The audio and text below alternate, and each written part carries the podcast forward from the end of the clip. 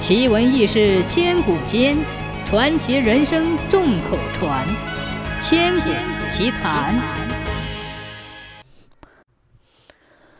扬州人吴冉乘船南下广东入赘，行至江西滕王阁附近时，忽然见一个解差模样的男子携着一名女子寻到他的船上。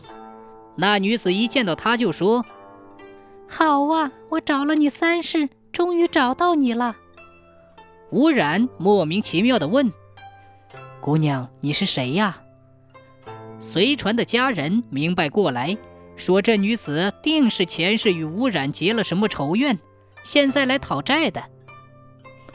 说完，急忙拿笤帚打那女鬼站过的地方，却毫无用处。从那以后，吴冉的言行举止就和以前不一样了。吴染成亲那天，女鬼忽然闯入洞房，非让给他安个座位，还与新娘论资排辈。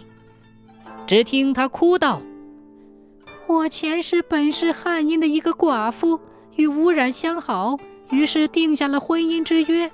我拿出自己的家用，让他到苏州买商铺。”哪知他拐了我的银子，一去五年都没有消息。我一时想不开，扯条绳子上吊了。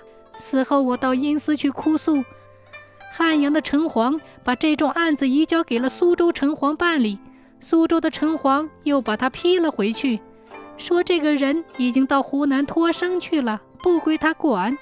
于是我又追到湖南，那里的城隍调查之后，又说他转世去了扬州。我一路撵过来，总算在江西把他捉到了。今天是你们大喜的日子，我阻拦不了，但至少得给我个名分。吴冉夫妇吓坏了，把这件事上报给翻台老爷，他也无法决断，只好给这女鬼设立了座位，这才安生下来。一个月后，吴冉回老家走亲戚。女鬼也要跟着他去。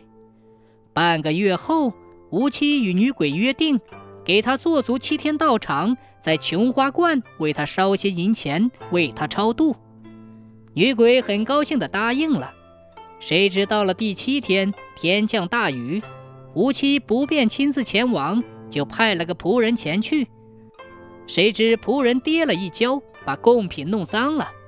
女鬼十分不满，大吵大闹。吴然把那个仆人狠狠地责备了一顿，他妻子又重新做了九天道场补过，女鬼这才满意。临走前又对吴冉说：“十年后我再来索你的命。”吴冉十分害怕，有人给他出主意，叫他去城隍庙去求城隍老爷，主动应神明之命去当鬼差。